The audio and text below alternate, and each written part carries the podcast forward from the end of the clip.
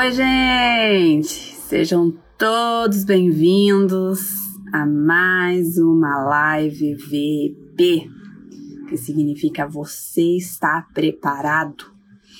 E estar preparado para o quê? Para a volta de Jesus. É isso que nós fazemos aqui aos sábados.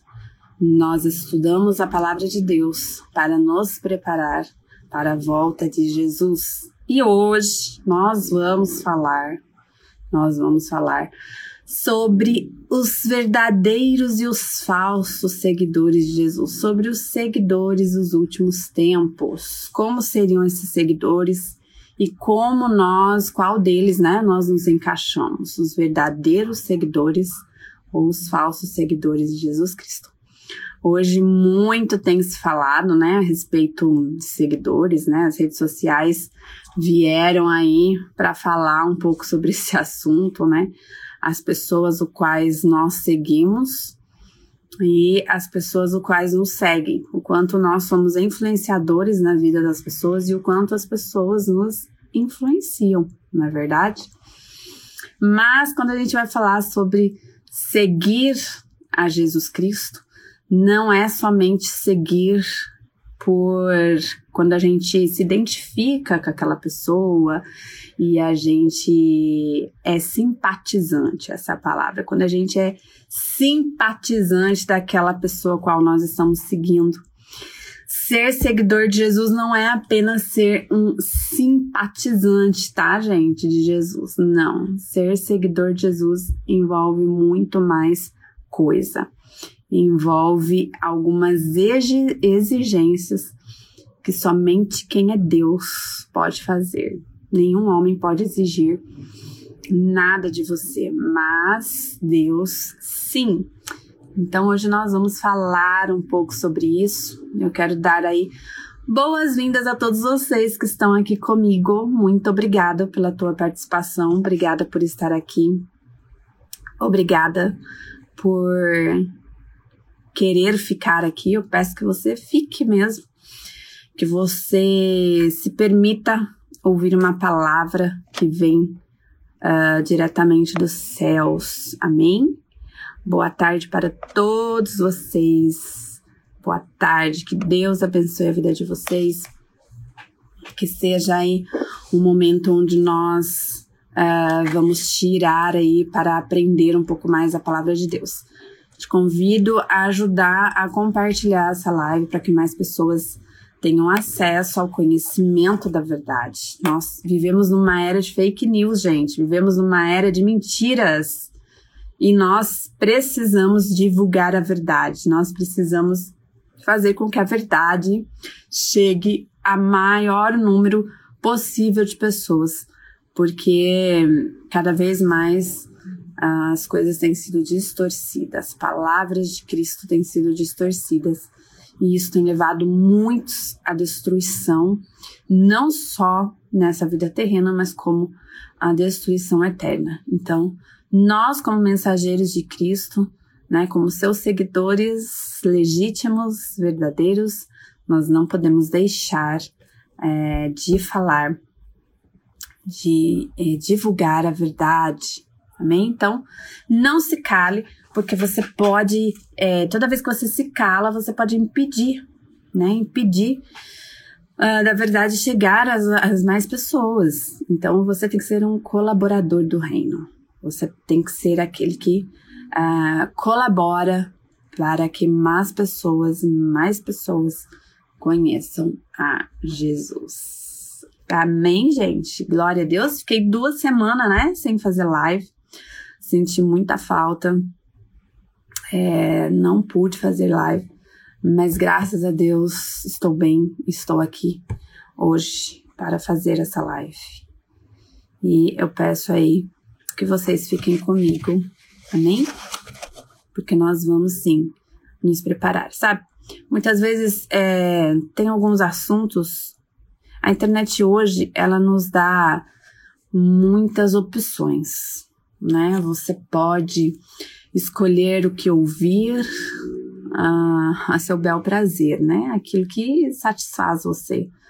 Você vai lá e escolhe o que você quer ouvir, o que você quer aprender, né? Hoje nós não precisamos mais de uma televisão com a sua programação que dita para nós o que nós temos que assistir. Não. Hoje as, a internet ela nos dá essa possibilidade de escolhermos o que nós queremos ver e ouvir, né? A hora que nós quisermos. Então, você deve fazer as escolhas certas. Você deve escolher o que realmente vale a pena você assistir, o que realmente vale a pena você investir o seu tempo, porque são conhecimentos que podem mudar a sua vida. Então nós precisamos saber escolher o que nós vamos ouvir, saber escolher aonde nós vamos aplicar o nosso tempo. Amém? Então, que façamos isso com sabedoria, que façamos isso com inteligência. Use a sua inteligência para fazer as escolhas certas na tua vida. Amém? Não estou falando só de hoje da minha live, mas todas as pessoas o quais você segue, tá? ou você ainda não segue, que você preste atenção realmente o que vale a pena você investir tá bom? É... Hoje vocês vão ver que eu ainda tô com algumas coisinhas de tosse, então me desculpe aí se eu uh, tossi aí de vez em quando, mas estou bem, estou curada para a glória de Jesus, tá bom? Deixa eu dar aqui boas-vindas então, ó. Quem tá comigo aqui, ó, a Samara, Deus abençoe, a Rafa, a Isadora, Isa, Deus abençoe. Quem mais tá falando comigo aqui? A Michele Papete, Deus abençoe. A minha mãe querida, Deus abençoe. Elisângela, Deus abençoe. Gente, sejam todos bem-vindos, tá bom? Sejam todos muito, muito bem-vindos mesmo. E eu não quero perder tempo, eu quero começar falando uh, sobre um assunto que Deus colocou aqui no meu coração para que nós possamos meditar. Então, nós vamos falar sobre seguidores de Jesus nos últimos tempos. E eu quero falar com você algo que você precisa aprender, tá? Uh, ser seguidor de Jesus, como eu estava falando, é diferente de ser um seguidor de um ser humano qualquer aí que você goste, que você admira. É, quando nós falamos de ser seguidores de Jesus, nós estamos falando de ser radical. É isso que você precisa entender, que ser seguidor de Jesus é ser radical. Você não pode perder isso de vista na tua vida, tá bom? Por quê? Especialmente nos últimos dias iriam surgir muitas pessoas né? Com discurso querendo facilitar a tua vida, te chamando de seguidor de Jesus, mas não te chamando para ser radical. E nós precisamos entender que ser seguidor de Jesus é sim ser radical, tá bom? E isso não sou eu que estou falando, tá? Isso foi o próprio Cristo quem nos ensinou a ser um seguidor radical. Foi o próprio Jesus Cristo enquanto ele estava aqui em terra e que ele deixou essa palavra, a Bíblia Sagrada. Foi ele, ele quem nos ensinou a ser esse tipo de seguidor. Então, você não tem que aprender com nenhum outro ser humano, você tem que aprender com o próprio Jesus e com as suas palavras. E ele nos ensinou a ser esse seguidor que precisa ser radical, porque é só você sendo radical para você conseguir romper com o mundo. Ok? É, muitas pessoas já ouvi falar de pessoas que me chamaram de radical, que eu era muito radical e às vezes eu olho para mim, às vezes eu acho que eu sou radical, às vezes eu acho que eu tenho muito ainda uh, que aprender para ser radical, né? Então nunca eu nunca vou achar que eu estou pronta, né? E isso é uma coisa que nós cristãos precisamos aprender. A ser, sermos humildes, né? E sabemos que nós nunca estaremos prontos, gente, nunca. A gente sempre vai estar em fase de aprendizado. E isso é importante a gente entender. Porque achar que a gente está pronto é ser muito soberbo, né? É, é fazer com que a obra de Cristo se cumpra antes do tempo determinado. E é você ir contra a palavra de Deus. Então, nós não estamos completamente prontos mas nós estamos na busca disso constantemente, não somos acomodados, somos pessoas que estamos buscando viver a palavra, tá bom? E eu quero começar lendo aqui com vocês as palavras de Jesus que são bem radicais, tá bom? Então você que é favorável ao discurso do amor, do paz e amor, então você precisa ler isso que eu vou ler com você agora tá bom? Por quê? Porque as palavras de Jesus não foram muito paz e amor, não, tá bom? Quando se diz em ser seguidor, Jesus, ele foi radical. Então vamos lá, gente, eu quero ler com vocês aqui em Mateus, tá? Mateus capítulo 10. Anotem aí para mim, por favor. Mateus capítulo 10, e eu quero ler com vocês a partir do verso 33, eu vou começar a ler com vocês. Mateus 10, a partir do verso 33, tá bom? E Jesus vai falar assim, ó, mas qualquer que me negar diante dos homens, eu negarei também diante do meu Pai que estás nos céus. Bom, então aqui a gente começa a ver uh, um posicionamento de Jesus. Olha, você que não quer, né? Você que vai me negar, então eu também vou te negar diante do meu Pai, tá? Então Jesus aqui não está dando mole para ninguém, certo? Jesus não está interessado em quem você quer agradar. Jesus não está pensando assim, ai, tadinha, ela precisa agradar fulano, ciclano, para ela poder ser aceita. Então, tudo bem ela negar eu ali, depois ela ir lá e me servir. Não, Jesus não está interessado nisso. Jesus está interessado se você nega ele ou não. E quando a gente fala negar, uh, não envolve só uma questão de Pedro, por exemplo, que negou Jesus, né?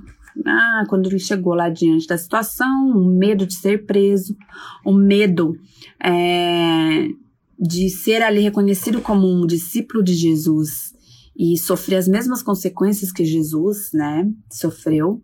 Então Pedro falou que não, não conhecia Jesus. Hoje em dia, a gente fala que conhece Jesus, né? Principalmente aqui no Ocidente. A gente fala bastante que a gente conhece Jesus. Mas a questão não é essa. A questão aqui é mais profunda. A questão aqui é o negar com as nossas atitudes. Não é só um negar de falar, mas é um negar de viver a palavra, tá bom? Então é bem mais profundo também. É, então ele vai falar assim: veja só, agora a radicalidade de Jesus, tá? Aqui no verso 34 ele vai dizer assim, ó. Não cuideis que vim trazer a, a paz à terra. Então veja. Não cuideis que vim trazer a paz à terra. Não vim trazer paz, mas espada. É importante que você acompanhe com a sua Bíblia, porque, gente, para você não achar que eu estou lendo uma Bíblia diferente da tua não é a mesma palavra, tá bom? Mesma palavra. Então você pode conferir aí se o que eu tô falando é verdade ou não. Então Jesus está falando: não cuideis que eu vim trazer a paz à terra. Ah, então quer dizer, Carla, que você está falando que o príncipe da paz, o chamado Jesus Cristo, príncipe da paz, ele não veio trazer a paz para a terra? Vamos lá. Jesus está falando aqui de um momento, um momento em que ele está, um momento em que ele estava ali, ó, em vida, falando sobre esse assunto, esse período, o período que ele estava, que ele veio, até o próximo período. Qual é o próximo período que ele vai voltar? Nesse período, ele está falando: não cuideis que vim trazer a paz à terra, mas vim trazer a espada. E espada a gente pode traduzir aí também com uns primeiros é, primeiros ataques, né? Ataques de uma futura guerra. Então veja. Jesus ele está falando o seguinte, olha, a paz que ele que ele veio trazer desse período da primeira vinda até a segunda vinda, ele está falando que ele veio trazer a paz que é a reconciliação do homem com Deus. Foi isso. Não é a paz, não é a paz que nós realmente estamos desejando e que os judeus desejavam nessa época aqui. E que até hoje eu e você também desejamos, que é a paz do mundo, a paz entre as nações, a paz entre as pessoas, a paz, né, entre é, as, as cidades, os estados. Essa paz, essa paz eu já falei numa outra live minha. Essa paz Jesus vai, ele vai trazer na sua vinda quando ele reinar. Quando ele vier para reinar, em então, ele vai estabelecer esta paz com a justiça. Ele trará a justiça e então a justiça trará paz entre os homens. Por quê, gente? Como que eu tenho, eu falei sobre justiça também, perdeu minha live, assiste, falei sobre justiça. Quando a gente vai falar sobre trazer a justiça, é, quando eu respeito o limite do outro, do próximo, né? Eu não o firo, não o engano, não o prejudico. E se eu vivo em harmonia, então eu vivo na paz. A paz, ela só será estabelecida na face da terra, sobre a terra, quando a justiça prevalece. E quando que a justiça vai prevalecer? Quando o pecado não mais existir. Quando não existir mais o pecado, então a justiça será 100%, né? 100%.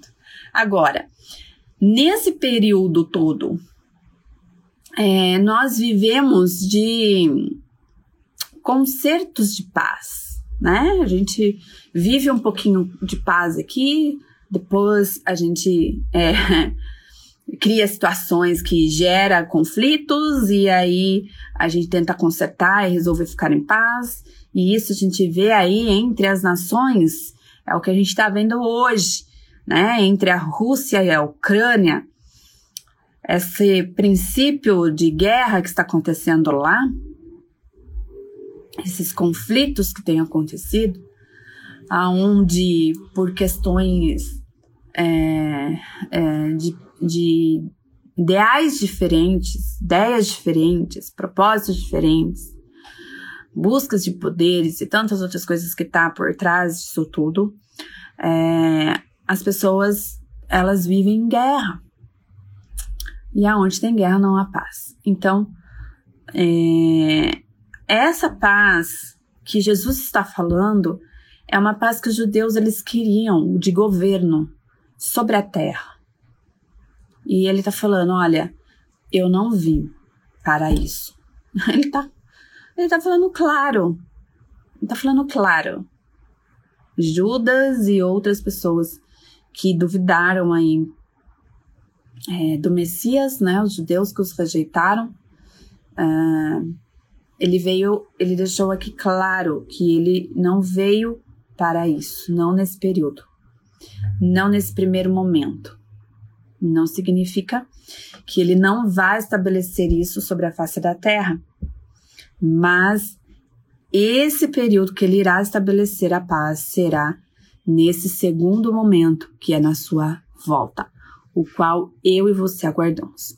Veja, nós queremos um governo justo, né? Aqui no Brasil, no mundo, nós queremos um governo onde nós podemos ter paz, nós possamos conviver com as nossas diferenças, né? É, respeitando uns aos outros, sem nos matar, sem nos ferir.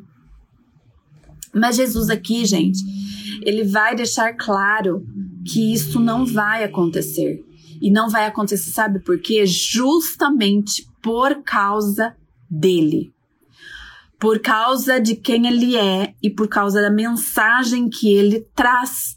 Uma mensagem de confronto a todos aqueles que disputam poder e influência, como o próprio Satanás, né? Então, veja,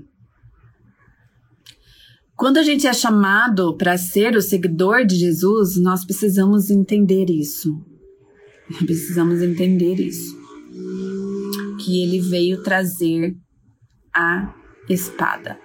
Então, eu e você temos que entender que o primeiro chamado de Jesus para as nossas vidas também é que nós precisamos estar prontos para a espada.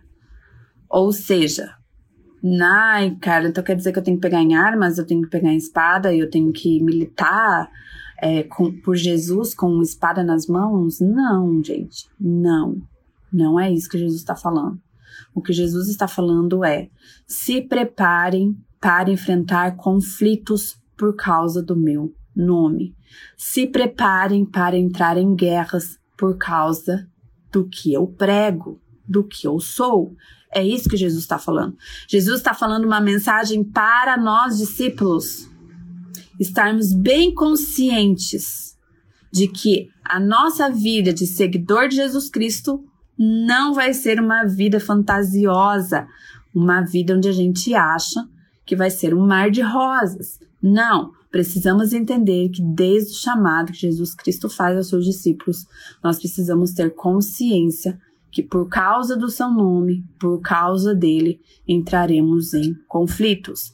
Não porque queremos, apenas porque falamos a verdade apenas por isso, apenas por falarmos que Jesus é bom, que Jesus desceu dos céus, morreu numa cruz por amor a nós, por falarmos que ele ressuscitou, por falarmos que ele é, odeia o pecado, que ele não aceita tudo, né? Quando a gente começa a falar sobre os que agradam a Deus para entrar no reino dos céus e os que não agradam, qual é a vontade de Deus e qual não é a vontade de Deus. Então, quando a gente começa a falar sobre isso, se levanta contra nós todo tipo de discurso contrário. Por quê? Porque não vem da parte do Senhor. Então ele se levanta contrário àqueles que vêm. Por quê? Porque no mundo já rege uma força maligna, um sistema maligno que trabalha na mente das pessoas para elas serem contra Deus e contra tudo aquilo que Deus fala. Satanás sempre lutou contra o ser humano em relação a isso. A gente vê em Adão e Eva no paraíso, quando ele usou de um discurso para que Eva e Adão se levantassem contra Deus. Em que sentido? Olha, ele te enganou, hein? Ele não falou isso, não. Ele não falou, sabe por que ele não quer? Porque não quer que você conheça bem o mal. É. Porque ele não quer que você seja um, um Deus como ele. Então veja, um discurso de mentira para se rebelar contra Deus, se levantar contra Deus entende? Então, aqui nós precisamos entender que Jesus está nos chamando, ele está nos chamando para estarmos dispostos a sofrer pelas causas dele e por ele. Quando Jesus fala isso, ele veio trazer a paz entre nós e Deus. A primeira coisa que ele veio foi resgatar isso. Para ele resgatar a paz religar nós a Deus, ele precisou morrer, gente. Ele precisou pagar o salário do pecado. É isso que vocês precisam entender. Ah, então por que que Jesus, nossa, por que que ele já não fez isso tudo de uma vez? Na sua primeira vinda, ele já veio, já falou da questão interior do homem e agora por que ele já não manifestou a, a paz sobre o mundo? Porque ele não estabeleceu o reino dele de princípio. Por quê, gente? Porque existe leis existe regras, princípios, os quais Deus não quebra, jamais, porque foi ele que estabeleceu. Então, o princípio do pecado é a morte. E para se resgatar o homem da morte, o salário do pecado é a morte. Para se resgatar o homem da morte, da condenação eterna, era preciso morrer. Pronto. Para morrer, teria que ser justo é, puro, santo, sem nenhum pecado. E foi isso que Jesus veio fazer. Jesus veio morrer em nosso lugar. Ele passou por aqui sem pecar, para que pudéssemos ser resgatados. Então, olha, se ele fez isso por nós, ele precisou primeiro passar por esse processo. Então, enquanto ele esteve aqui na Terra, ele nos ensinou as questões espirituais das coisas, né? Ele nos ensinou a ser pessoas melhores. Ele nos ensinou a sermos a imagem e semelhança de Deus. Olha, olhe para mim. Se vocês têm dificuldade de cumprir uma lei, então olhe para eu, que sou o exemplo. Eu sou a prova viva. Então, ele, ele veio para poder nos resgatar, vencer as obras de Satanás. E então, agora ele voltará pela segunda vez, dentro do tempo que Deus achar determinado, para que todos aqueles se salvem. Nós já falamos sobre isso também. Uma das coisas que impede de Cristo voltar antes é o fato é, das pessoas não, não se converterem, né? Deus ama muito, não quer que ninguém vai se perca para o inferno. Então, quando ele voltar, meus queridos, como eu venho falando nas, nas minhas lives, quando Jesus voltar, o, o bicho vai pegar, sabe? O negócio vai ser muito sério. Se as pessoas têm medo do anticristo e tudo que ele virá, e não desmerecendo realmente o que vai acontecer, a gente sabe que vai ser terrível mesmo, só que a volta de Jesus vai ser muito pior. No sentido de o estabelecer a justiça vai cair no crivo de todos. Daqueles que se dizem cristãos e não são cristãos. E daqueles que realmente não são. Então, nós precisamos entender a seriedade que é a volta de Jesus. E Jesus está preparando esse momento, ah, querendo que a gente se prepare primeiro para estar prontos para receber o justo. Então, veja. Ele, ele veio primeiramente fazer isso a princípio, ele não veio resolver todos os problemas e estabelecer o reino da justiça. A, a princípio, ele não veio resolver todos os problemas do mundo. Tá? É... Tanto que você pode ver, Jesus veio, a Bíblia diz que ele curou a muitos, muitos, muitos, muitos. Ele é, expulsou muitos demônios, ele libertou muitas pessoas. Ah, João vai dizer, desculpa, João vai dizer que nem se poderia contar, não se caberia no mundo, no mundo, todos os milagres que Jesus fez, todas as obras que Jesus fez. Não teria livro que cabesse é, no mundo. Então veja, Muitas obras Jesus fez, certo? Mas ele resolveu todos os problemas? Não, não resolveu. Uh, teve cidades que Jesus entrou em que ele foi rejeitado e ele fala que ali ele foi impedido de fazer milagres. Então, ele não resolveu. Veja se ele resolveu os problemas de todos os pobres. Não, não resolveu. E por que ele não era poderoso para isso? Porque ele não tinha capacidade para isso? Não, obviamente que não. Mas porque realmente não era o tempo. para isso, né? Então, é, ele não diz que traria uma religião baseada em uma violência, por isso a espada na mão. Então vamos ser agora pessoas né, radicais, como algumas religiões são, né? Radical no sentido violento, agressivo. Também não foi essa a mensagem que Jesus quis, tanto que quando Pedro levantou a espada e cortou a orelha de Malco, Jesus o repreendeu e curou uma orelha de Malco no lugar. Então veja, Jesus nunca incitou as guerras, as brigas. Jesus não queria que isso acontecesse. Ele não veio para isso. Mas ele deixou claro que as pessoas se levantariam contra nós. As pessoas levantariam guerra contra os nossos discursos, os discursos que é dele, entendeu? Por causa dele.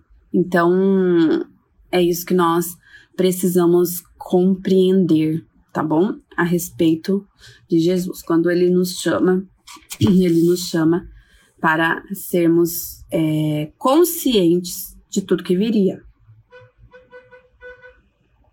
Tá? Então ele quis dizer, por causa dele haveria muitos conflitos entre pessoas, cidades, nações, e por causa dele haveria muitas discórdias, debates, polêmicas, inimizades. Por ele dizer ser Deus e o Filho de Deus. O fato dele dizer que ele é Deus acabou ali, já gerou muitas discórdias, né? Muitas pessoas que não concordam com isso e, e acaba gerando, né? Muitas brigas, muitas inimizades por conta do, das palavras de Jesus, tá? Então tá. Aí, ele vai continuar aqui, no verso 35. Porque eu vim pôr em divisão, olha só, presta atenção, o homem contra o seu pai, e a filha contra a sua mãe, e a nora contra a sua sogra. E assim os inimigos do homem serão os seus familiares. Aqui Jesus está avançando um pouco o nível de sofrimento que os seus discípulos poderiam passar. A pior coisa que existe é quando aquele quais nós amamos se coloca contra nós, vira as costas para nós, nos rejeita. Ai, Jesus, tem misericórdia.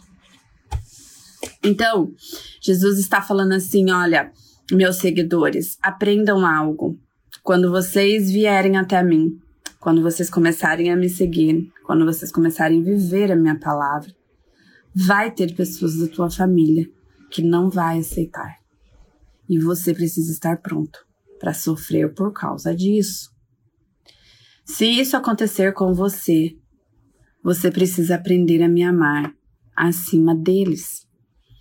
É, teve uma vez, eu lembro que eu fui dar aula para as crianças e, e, eu fui ensinar sobre isso, né? Amar a Deus sobre todas as coisas. Em primeiro lugar, amar a Deus. E aí eu fui falar para eles que eles precisavam amar a Deus acima dos próprios pais deles. E isso gerou uma polêmica na aula com uma das crianças, porque ela achou aquilo um absurdo. É, era bonito de ver o amor que ele tinha pelos pais, mas ele não conseguia conceber essa ideia uh, de amar a Deus acima dos próprios pais. Ele foi, ele foi embora indignado, foi falar com os pais dele a respeito disso, né? Que a professora ensinou que é, eu tinha que amar Deus acima de vocês. Ele estava assim inconformado com isso. E muitas vezes é assim, né? É difícil de entender, é difícil de conceber como é esse amor, amar a Deus acima das pessoas, né? O qual nós amamos. Quando Jesus veio falar que ele vem pôr divisão entre o pai e a mãe, não é para que a gente é, crie problemas com os nossos pais, saiam da nossa casa e vá viver uma vida sozinha, não. Ou um agrupamento de pessoas, né? Não. Jesus não está falando nada disso. Jesus só está falando que para algumas situações, para algumas pessoas, a família irá se levantar contra, a família não vai aceitar.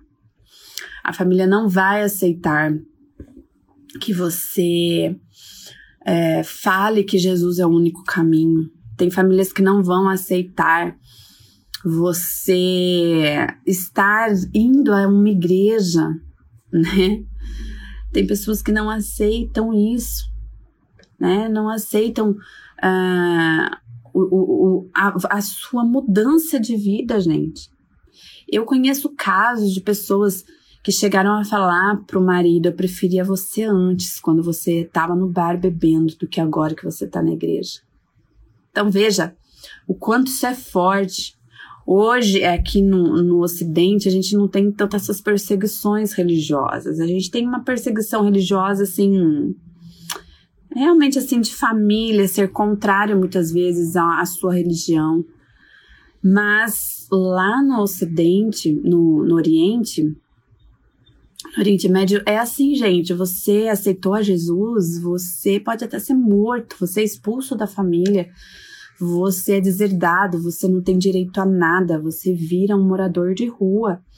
Entendeu? Você não leva nada, você não tem nada, você é tirado o nome, o seu sobrenome, você não é nada nem ninguém mais, né? Se você for estudar os, é, entrar em contato com missionários que fazem missões lá no, no, no Oriente, vocês vão ver as histórias deles, ouvir as histórias das pessoas que, é, que se converteram do islamismo para o cristianismo, até mesmo do judaísmo para o cristianismo, vocês vão ver as perseguições que eles passaram, a dificuldade que eles passaram por causa de Jesus. Então, Aqui no Ocidente é um pouco mais fácil, só que ainda tem as questões psicológicas. Aqui no Ocidente, a gente, Satanás ele trabalha de uma outra forma. Satanás ele quer trabalhar com aceitação. Uh, então nós fazemos de tudo para ser aceitos. E aí nessa a gente aceita a opinião do outro, que é contrária à palavra de Deus. Entende?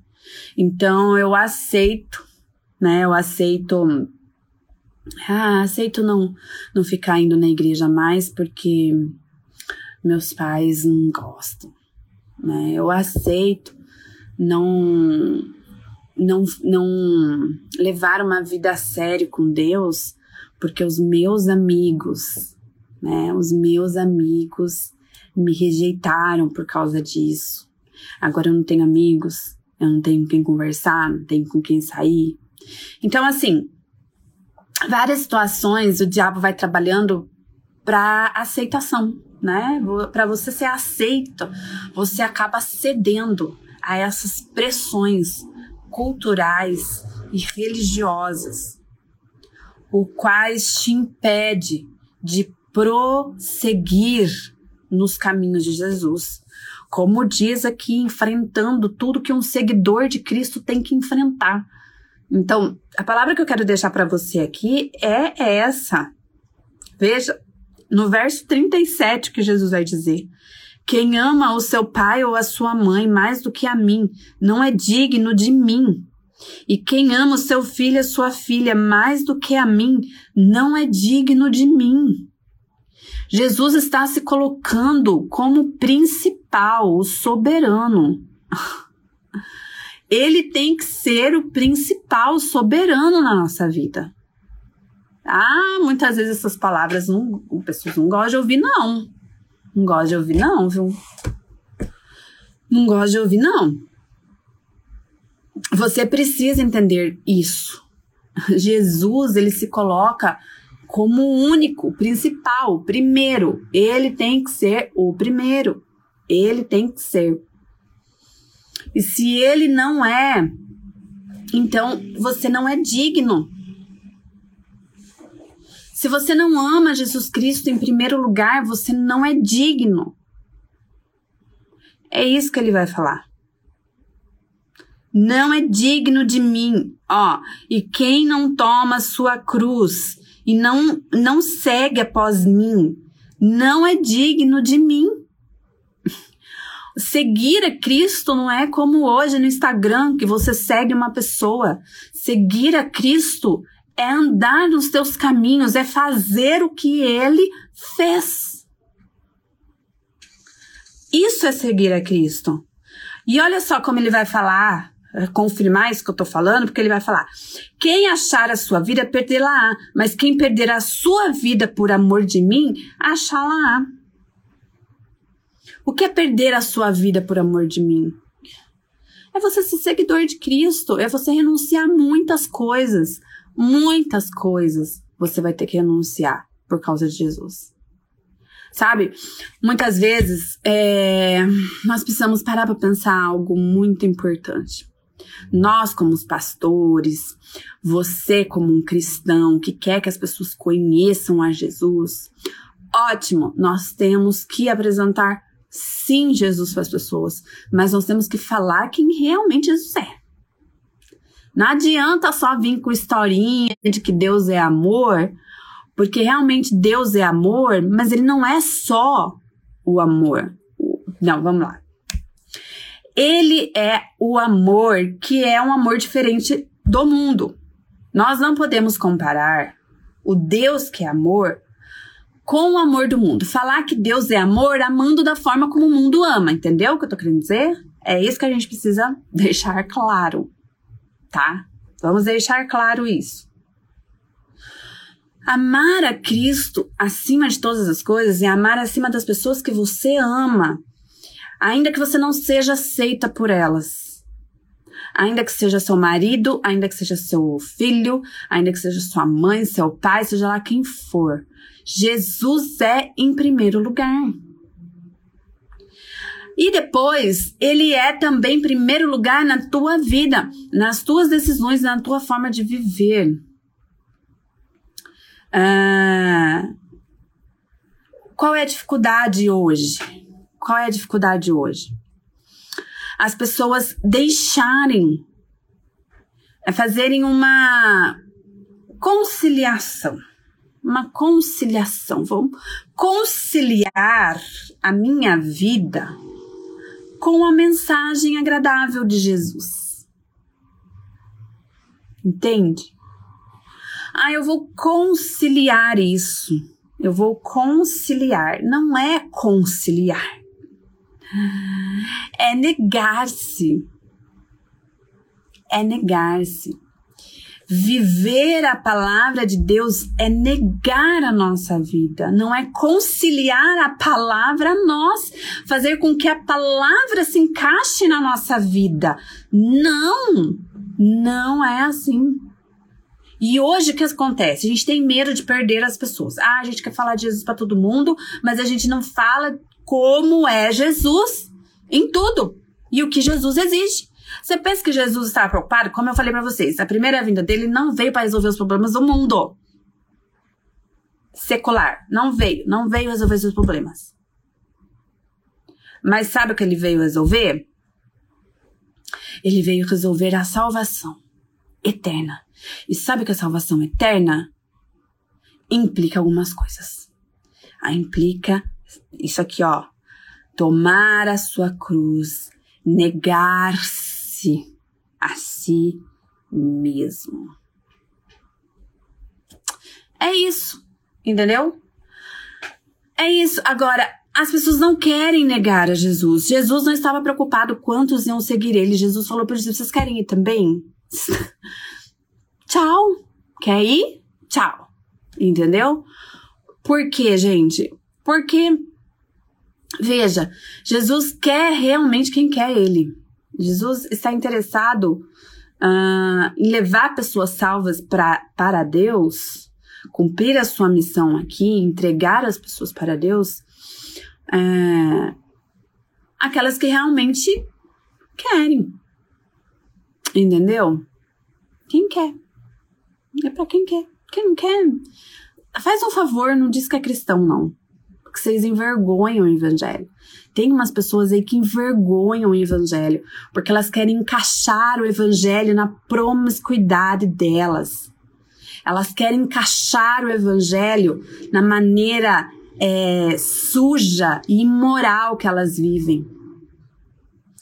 Faz um favor, Viva da sua maneira esdrúxula, mas não coloque o nome de Jesus nisso. Não se intitule um seguidor, um discípulo de Jesus, se você é incapaz de renunciar. Você é incapaz de abrir mão da tua própria vida. Sabe? Eu fico assim. Ai, eu sou meia. Eu sou meia, não, eu sou colérica. Sou colérica, né? E eu vejo que Deus ele me chama muitas vezes para ser profeta, para confrontar o pecado. E então quem já me viu pregar sabe que às vezes que o Senhor me levanta para falar a palavra dele assim, é para exortação. Por quê? Porque as pessoas precisam acordar, né? As pessoas precisam acordar. Isso, isso arde dentro de mim. Então, veja só, nós não podemos é, achar normal as pessoas que vivem como é, tentando conciliar o, o evangelho e a vida delas, entendeu?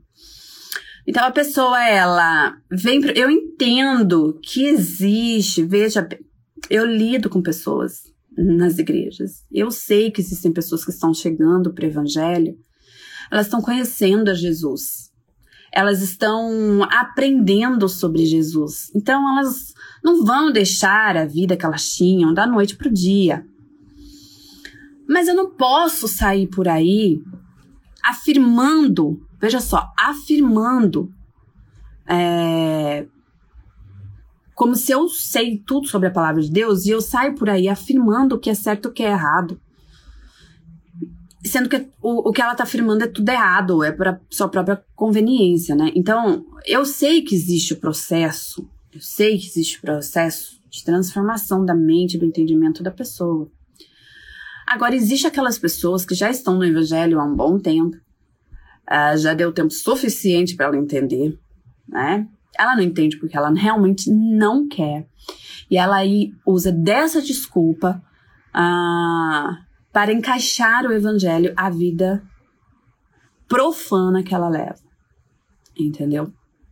Então, para mim é inconcebível. Vocês precisam tomar cuidado. Estou falando aqui com pessoas que me seguem, né? Pessoas que ah, muitas delas são até minhas ovelhas, então quero deixar uma orientação para vocês, porque também como responsável espiritual da vida de vocês, de algumas, não todas, mas eu quero também deixar uma orientação para vocês. Cuidado com as pessoas que se dizem cristão, se intitulam cristão. Ela posta uma música é, cristã, ela põe um versículo cristão, ela fala de Deus, você acha que ela é, né? Nossa, crente, mas aí você vai ver o conteúdo daquela pessoa e você vê que ela ainda é uma pessoa é, promíscua, uma pessoa absolutamente é, vivendo e compactuando com as obras de Satanás. A Bíblia diz que nós não podemos compactuar com as obras do diabo. Você quer saber quais são as obras do diabo? Vá lá em Gálatas 19, você vai ver quais são as obras do diabo. E se essas pessoas, muitas dessas pessoas que se dizem cristãs, estão vivendo essa obra do diabo como algo, algo maravilhoso. Elas estão sendo muitas vezes instrumentos de Satanás para colocar impureza diante dos olhos das pessoas, né? E uh, se dizem ainda cristãs. Primeiro elas cantam, primeiro elas cantam todas as coisas profanas. Nossa, elas cantam tudo que tem direito que você me traiu, que você é bom na cama, ai, que eu tô com você, mas tô pensando em outro. Elas cantam tudo isso. Tudo isso. Vai, faz o show com aquelas roupas vulgares, mostrando tudo. Tudo isso. Aí no final, sabe o que elas fazem no final do show delas? Ai, vamos cantar um hino agora. Ah, deixa Deus falar com você. Meu Deus não, não é concebível para mim, desculpa.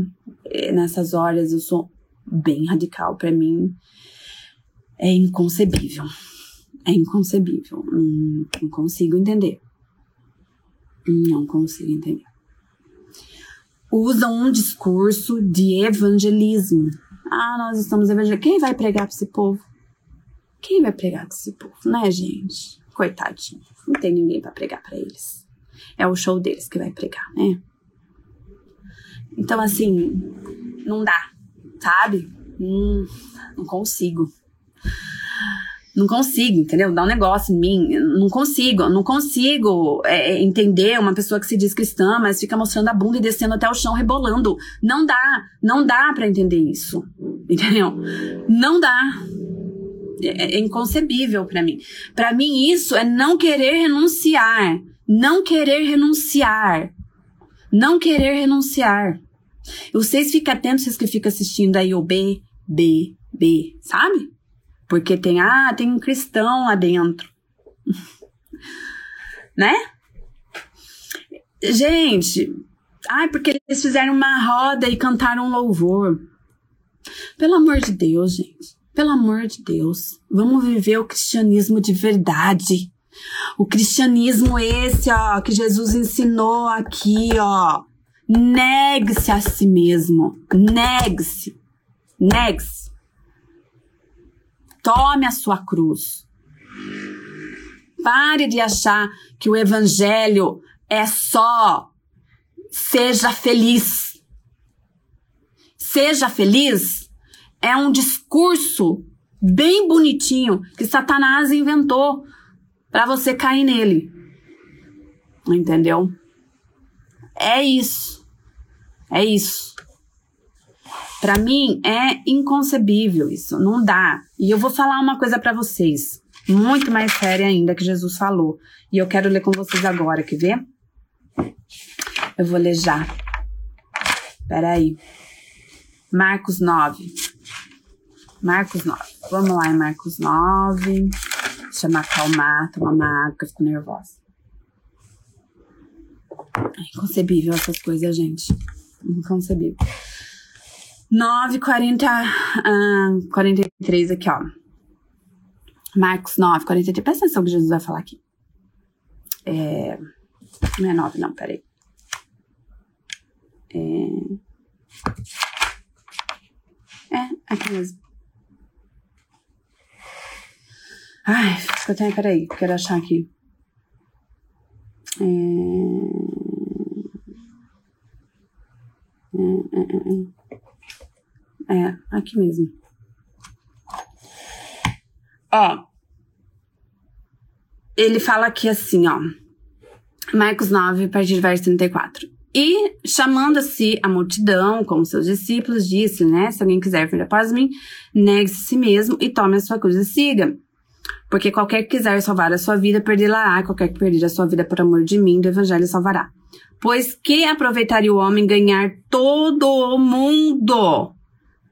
Que, que adianta você ganhar todo mundo, você ter mais de milhões de seguidores, você ter muito dinheiro na, na, na sua conta, né? O que adianta? O que adianta você ter tudo isso e perder a sua alma? O que adianta todo mundo ficar te elogiando, falar que você é linda, maravilhosa? Ai, que você é uma fofa. O que, que adianta todo mundo falar isso pra você? Porque você está agradando a eles, mas você perder a sua alma. O que daria o homem pelo resgate da sua alma? Porque qualquer que entre esta geração adúltera e pecadora se envergonhar de mim e das minhas palavras, também o filho do homem se envergonhará dele quando vier na glória de seu Pai com os seus santos anjos. Em que momento uh, Jesus vai se envergonhar? No momento em que ele voltar. No momento em que ele voltar e ele olhar e ver essas pessoas que têm vergonha de viver o evangelho de verdade, mas querem conciliar o evangelho à sua vida, errada, pecadora, adúltera. Olha o que está falando aqui. Ele também se envergonhará. Ele não terá pacto com essas pessoas. Né? Ó, A Isabela tá falando aqui, acaso pode ser água doce e água amarga da mesma fonte, Tiago 3.11? Exato. Não pode. Não tem como. Aqui, ó. Presta atenção agora em Marcos 9, 42. Veja como Jesus, como Jesus é sério. é muito sério.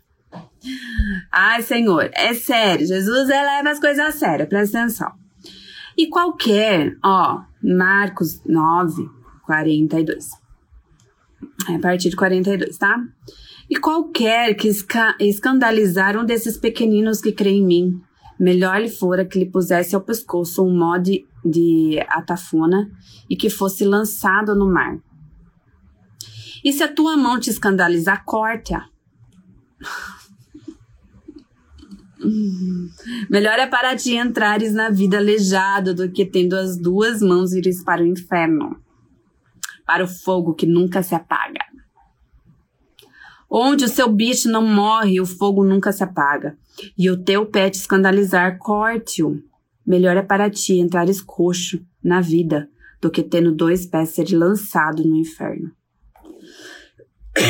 Sabe quem lança? É Deus. É Deus quem lança no inferno. Já falei em um vídeo também. Olha quanta coisa já falei aqui, hein, gente. Já, já fiz uma live falando sobre inferno. Então assista. Uh, onde o seu bicho não morre e o fogo nunca se apaga.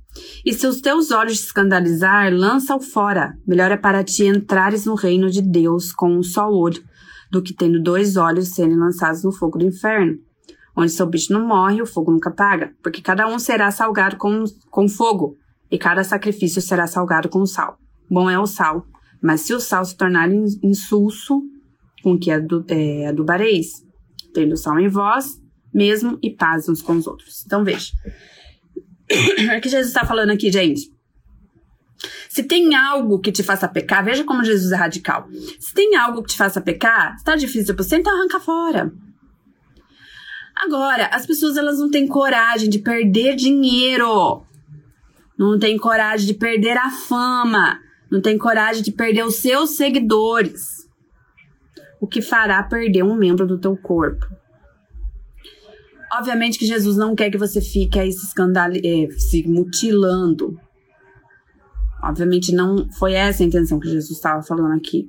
Mas Jesus estava indo num nível hard, num nível radical. As pessoas elas têm dificuldade de entender isso. O quanto Jesus quer a nossa renúncia sim. Quer sim, dou o que doer, custe o que está. Entendeu?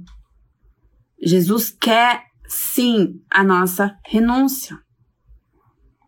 E ele, nesse capítulo aqui, nesse, nessa passagem aqui, ele fala da sua de forma bem radical para você, pra gente entender, entendeu?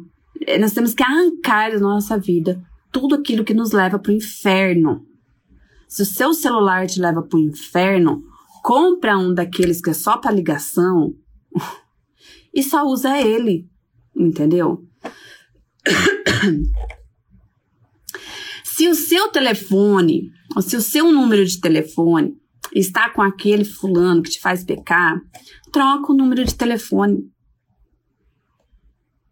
Mas não, a gente sempre dá uma desculpa para continuar no erro. Sempre quer arrumar uma desculpa para sustentar os nossos erros. E Jesus não é assim. Jesus não aceita esse seu coraçãozinho desse jeito. Não aceita. Não aceita. Jesus entende o processo. Jesus olha para você e vê o quanto você está querendo essa mudança. Ah, isso ele vê. Isso ele vê às vezes que você tenta e não consegue, mas você levanta e faz de novo. Isso ele vê. Agora ele também vê quando você dá desculpa para não querer mudar. Porque ele conhece o seu interior e ele sabe quando você quer e quando você não quer.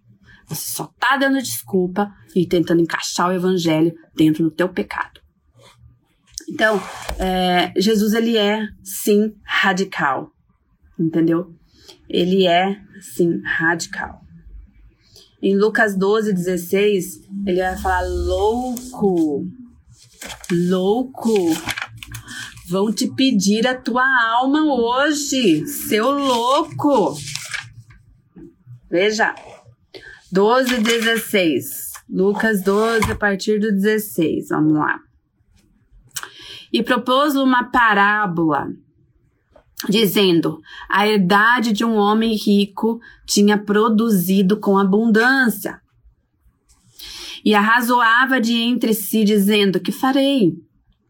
Não tenho onde recolher os meus frutos. E disse: Farei isto: derribarei os meus celeiros e edificarei outros maiores e ali recolherei todas as minhas novidades dos meus bens. E direi à minha alma: Alma, tens em depósito muitos bens para muitos anos. Descansa, come, bebe, folga. Olha só o que Jesus está falando aqui. Um homem que trabalhou, trabalhou, trabalhou, cresceu, fez as coisas multiplicarem, teve uma segurança financeira, uma estabilidade financeira. Quem não quer ter essa estabilidade financeira? Fala para mim. Quem não quer ser rico, comer, beber descansar? Quem não quer fazer isso? Só que vejo que Jesus atentou aqui. Ele atentou, porque o problema não é você ter, o problema é isso ser prioridade na tua vida. Descansa e folga. Folga não, meu querido. Folga não, peraí. Aí Deus vai dizer: Louco, esta noite te pedirão a tua alma e o que tens preparado, para quem será? Assim é aquele que para si ajunta tesouros e não é rico para com Deus. Veja, muitas vezes vivemos a nossa vida em função de ter, de conquistar, de, de ter um sossego, né? Todo mundo quer ter um sossego financeiro, né? Ter paz, poder viajar, curtir a vida, ter um sossego na velhice, não tô falando que é errado, não, gente. Seria uma ignorante se eu falasse isso. Mas o problema é nos apoiarmos nisso, numa vida terrena, e não pensarmos na eternidade. Esse é o problema. O problema é não, não nos preocuparmos com a nossa eternidade. Aonde passará a nossa alma eternamente, o nosso espírito eternamente? Pensou nisso? Deus está perguntando para essa pessoa: Sabe para quem será? Sabe para quem será? Para quem você tem se preparado? Você tem se preparado para viver para o inferno? Você tem se preparado para viver no céu? Hoje falar de céu e inferno é retrógrado, né? Hoje falar de céu e inferno é velhice. É coisa antiga. Daqui a pouco eu vou falar uma outra situação aí. Devem ter visto. Eu sei que meu horário já deu, mas fica aí mais um pouquinho. Que eu tenho mais um pouquinho para falar. Tô duas semanas sem falar, então vocês aguentem eu aí mais um pouquinho. Então é isso, entendeu? Não adianta você querer ganhar o mundo, ganhar a vida e perder a tua alma. Porque Jesus, ele fala isso. É, aquele que ganha a sua vida, perdê-la. Mas quem perde a sua vida por causa dele, Axalá. Então, uh, a nossa vida aqui, gente, ela é passageira, ela é um, um sopro, certo? Rapidinho ela vai acabar. Mas a vida eterna, essa não terá fim. Então, o que, que nós precisamos entender? Que a prioridade é a gente ter mentalidade eterna. Nós precisamos criar, desenvolver uma mentalidade eterna. Nós precisamos pensar na eternidade, construir tesouros com Deus. Sabe qual é o maior tesouro que você pode construir com Deus? Além de você ser aí um seguidor de Cristo, é você ganhar almas para Cristo, a sua vida ser um exemplo para outras pessoas, tá bom? É, e eu quero aqui encerrar com as palavras aqui de Paula Timóteo, é, a gente também já estudou sobre isso, mas não tem como deixar de falar, porque se encaixa muito bem com esse tema que nós estamos falando dos seguidores dos últimos tempos. E eu quero até ler uma versão, essa versão achei ela fantástica, que é a versão é, da Bíblia Viva, tá? Então, 2 Timóteo 3, a partir do verso 1, diz assim, ó, presta atenção. É importante para você saber isso também, Timóteo, que nos últimos dias vai ser muito difícil ser servo de Cristo. Veja, meu Deus, parece, gente, quanto tempo faz que Paulo escreveu isso? Fala para mim mas nunca é tão real. Essa palavra nunca é tão real como no dia de hoje. É inacreditável. A palavra de Deus é tremenda, né? E ele tá falando, Timóteo, vai ser difícil ser servo de Cristo nos últimos dias. E ele vai falar o porquê. Porque as pessoas só amarão a si mesma e ao dinheiro. Olha, E a meditação, gente, que eu quero trazer é para as nossas próprias vidas. A gente olha no mundo e a gente vai identificar, sim, nós vamos identificar, sim, pessoas que são assim, que vivem assim. E é importante você saber discernir os verdadeiros seguidores de Cristo e os que não são os verdadeiros seguidores de Cristo porque você muitas vezes segue e curte essas páginas e essas pessoas. E aos poucos elas estão é, interferindo na tua, no teu entendimento sobre Deus e sobre o Evangelho. Então você precisa tomar cuidado, tá bom? Olha só, essa reflexão tem que ser feita nas nossas vidas. Nós precisamos pensar se nós estamos amando a nós mesmos e ao dinheiro.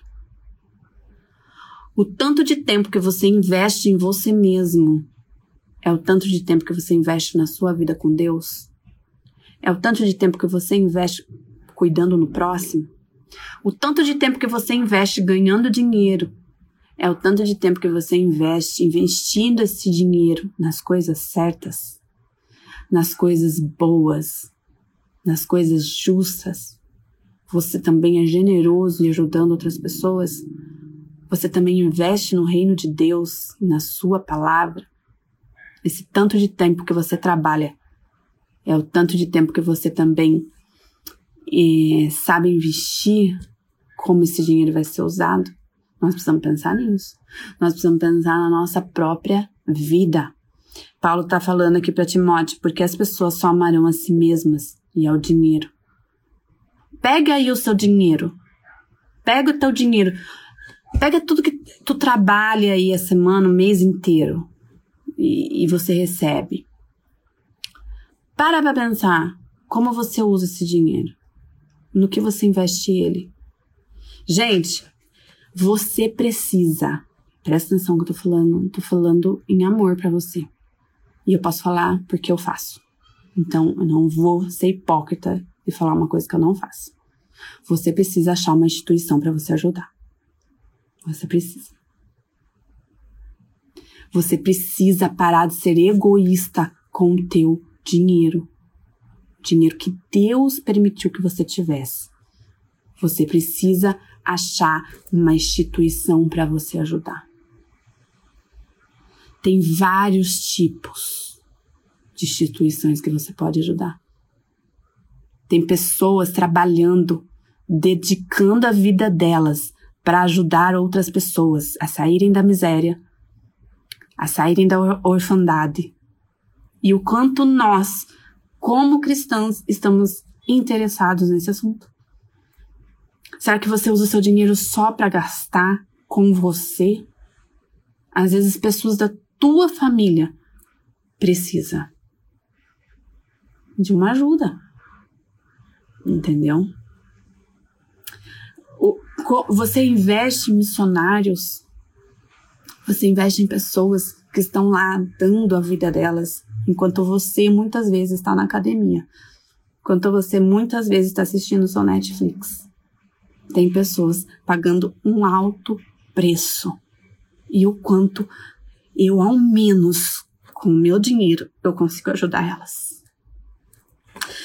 nós precisamos parar pra pensar, né, gente? Porque às vezes a gente quer aplicar, aplicar essa palavra só olhando para os outros, mas eu preciso olhar para mim. Entendeu? Ai, meu Deus, emocionada aqui, olha que coisa. Uh. Mas veja, é, é uma palavra que precisa mexer com a gente. A gente não pode, não podemos nos acostumar com esse mundo, entendeu? Não podemos, não podemos achar tudo normal. Não é normal. Não tá normal. Entendeu? Não tá normal. Oh, Jesus. Ai, vamos continuar aqui, ó. Serão incapazes de se controlarem. E hoje as pessoas estão assim. Elas são incapazes de se controlar. Sabe? Refreia a tua boca quando você vai falar com alguém, sabe? Refreia seus sentimentos, sabe? Antes de você pensar em, ferir alguém com as suas palavras, pensar em trair o teu marido, a tua mulher, se coloca no lugar da pessoa, sabe? Pensa, sabe? Às vezes, hoje a gente, muitas vezes, muitas vezes a gente age, age, é, descontroladamente, sabe? A gente quer agir por impulso, a gente quer agir é, sem medir as consequências, entendeu? Nós precisamos controlar. Olha só o que Paulo vai dizer a Timóteo nos últimos dias.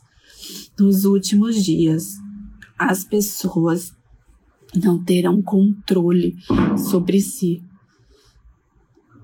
E é isso.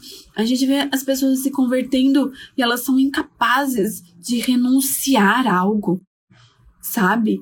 São, são incapazes disso por causa de Jesus. E olha só que ele continua dizendo aqui, ó. Orgulhosas zombarão de Deus, desobedecendo aos pais, sendo ingratas, e completamente más. Completamente más. Serão duras de coração e nunca se submeterão aos outros. Veja, hoje a gente está tendo uma série de dificuldades das pessoas se submeter a outras pessoas. Né? É, você vai, um exemplo, num mercado, você vai comprar alguma coisa, você vê que as pessoas estão ali insatisfeitas sabe? As pessoas não estão ali para ser, elas não sabem mais servir. Não sabem mais servir o próximo. Esses dias eu fui numa papelaria, eu fiquei assim, gente, eu fiquei mais de uma hora para a pessoa achar um pedido que eu tinha feito pela, pelo, pelo telefone. Ela não resolveu meu problema com cara fechada, mal-humorada. Aí teve que vir uma pessoa, uma senhora mais velha, e com muita educação, muito carinho, serviu ali, ó, resolveu meu problema em cinco minutos. Então, que geração é essa que não sabe se submeter aos outros, não sabe se submeter a uma liderança, não sabe se submeter, sabe, ao seu marido, ao seu líder, ao seu patrão, não, não sabe, não sabe submeter ao outro a opinião do outro. O outro tá falando uma coisa, beleza, respeita, não é obrigado a concordar, mas também não precisa ofender, né? A gente precisa, sabe, acordar pra vida, gente. Daí ele, ele continua falando, são duras de coração e nunca se submeteram às outras, serão sempre mentirosas e desordeiras, sempre criando, sabe, confusão, Ai, tem gente que chega, confusão, chega junto. Meu Deus do céu. Tem gente que você olha no telefone, ah, não, pelo amor de Deus, essa pessoa não, porque você sabe que é zica, é problema, é desordeira, não é organizada, sabe? Não, não centraliza a vida, sabe? Não, não cria juízo. É, é esse, esse tipo de gente nos últimos dias. E não se incomodarão com a imoralidade não se incomodarão. É isso que está acontecendo hoje. Tantas pessoas que não estão se incomodando. E eu e você não podemos ser essas pessoas. Nós temos que nos incomodar com a imoralidade.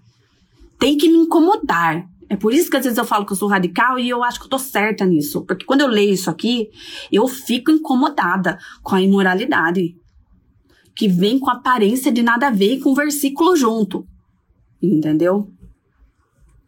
Então, assim, não se incomodarão, é tudo normal, não tem problema. Eu mesmo, eu mesmo uso roupas faço TikTokers e dancinhas iguais a elas. Não me incomoda. Né? É isso. É isso que essa geração está se tornando. São rudes e cruéis. E escarnecerão daqueles que procuram ser bons. Tirarão sarro. Escarnecer é tirar sarro. Tirar sarro daqueles que são bons e a gente vê hoje, né, gente, adolescentes, jovens sofrendo com isso. Porque hoje você ser virgem é careta, né? É antiquadro. Então, é isso, né? Aí você vai ver muitas outras coisas aqui, ó. É... Serão traidoras os seus amigos, atrevidas, inchadas de orgulho e preferirão ser, preferirão ser amantes do prazer do que amar a Deus. Terão aparência de piedade, porém não acreditarão realmente em nada do que ouvem. é bem isso, né? Você acredita numa. Fala que acredita numa coisa, mas não vive, né? Aí, outra coisa que ela fala aqui, ó. A Bíblia diz. É, não se deixe enganar, né, por gente assim. Elas são da espécie que penetra sorreta, é, sorrateiramente nas casas, entendeu? E fazem amizade com mulheres ignorantes e carregadas de pecado. Presta atenção quem são as pessoas que você faz amizade. Não faça amizade com pessoas ignorantes e carregadas de pecado, pelo amor de Deus. Entendeu? Enfim, e aí eu quero ler aqui para vocês. Vocês sabem, olha só o que Paulo vai dizer aqui no verso 11. Você sabe quantas aflições eu tenho tido como resultado da minha pregação do evangelho. E a pergunta que eu faço para mim para você é: quantas aflições nós temos tido por causa da pregação do evangelho? Não por causa de um erro meu, mas por causa da pregação do Evangelho. Quais têm sido as nossas aflições? Ele fala, sim, a perseguir, ah, no verso 12. Sim, a perseguição virá para todos os que decidirem levar uma vida piedosa em Cristo Jesus. A perseguição virá. Então, parem com esse evangelho de mentira que fala que você vem para Jesus e nada mais de mal vai te acontecer. Presta atenção. Paulo está falando: a perseguição virá para todos que decidirem viver. Virá perseguição. Se você é um verdadeiro discípulo de Jesus, virá perseguição. Fique tranquilo, mais cedo ou mais tarde ela vai chegar. E só para encerrar aqui no verso 2 Timóteo 4, a partir do verso 1. Eu vou ler o verso 2. É, que prega palavras, é a palavra, Inste a tempo fora de tempo, redaguardas, repreenda, exorte toda longanimidade e doutrina, porque virá tempo em que sofrerão, que não sofrerão ação doutrina, mas tendo comichão nos ouvidos, amontoarão para si doutores conforme as suas próprias concupiscências. Então, uh, desviarão os ouvidos da verdade, voltarão a fábulas, porque eles terão comichões nos ouvidos, eles não suportarão a sã doutrina. E é isso que tem acontecido. Muitos não têm suportado a sã doutrina. Quando você fala para pessoa que ter relação do mesmo sexo é pecado, elas não suportam isso. Elas não suportam você falar que é, pornografia é pecado. Elas não suportam ouvir ação, doutrina, e elas se levantam contra você, contra o discurso. Esses dias, um, um famosinho aí, né? Que eu nem conheço ele, mas eu vi que esse famosinho aí chamou é, o discurso do pastor R.R. Soares. Ele chamou de velharia. A palavra de Deus. Ele chamou a palavra de Deus velharia. Sabe por quê? Porque eles têm comichões no ouvido. Eles não suportam a sã doutrina. Ah, eles vão chamar a sã doutrina de discurso do ódio. Eles vão chamar a sã doutrina de julgamento. Eles vão chamar a sã doutrina de discurso retrógrado, de velhice. Sabe o que eles vão te ensinar? Eles vão te ensinar a ser feliz acima de tudo. Sabe o que eles vão te ensinar? Igual esse discurso desse rapaz. Ele vai falar assim, ó, que você precisa se sentir bem para você não fazer mal para outra pessoa. Então, você tem que aceitar quem você é, para que você não faça engano aos outros. Hum, entendi. É, você tem que se aceitar sem culpa. Sem culpa. Ou seja, sem arrependimento, entendendo que nada é pecado. É esse, é esse o discurso que hoje estão ensinando, tá? Então, esse é os seguidores dos últimos tempos. Nós temos aqui aqueles que realmente vão pagar o preço, como são os verdadeiros que Jesus ensinou. E nós temos aqui aqueles que são convenientes, querem conveniência com a palavra de Deus e vão ser aqui como segunda Timóteo, esse tipo de palavras que não suportarão a sã doutrina. E você precisa ter esse esclarecimento de que tipo de discípulo você é e quem são as pessoas ao qual você tem se aliançado, tem seguido, tem ouvido direções. Você precisa prestar atenção são essas pessoas para que elas não te enganem, não venham com é, discursos satânicos para a tua vida. Amém? Gente, obrigada. Vocês estão escrevendo aqui para mim. É, a Letícia, devocional da pastora Samanta, dia 10 de março, foi top. Fala de como devemos ensinar aos outros serem bons. Tá certa mesmo, tem que ser radical. Minha mãe são mãos amadas e não tem Cristo no coração, pobreza espiritual.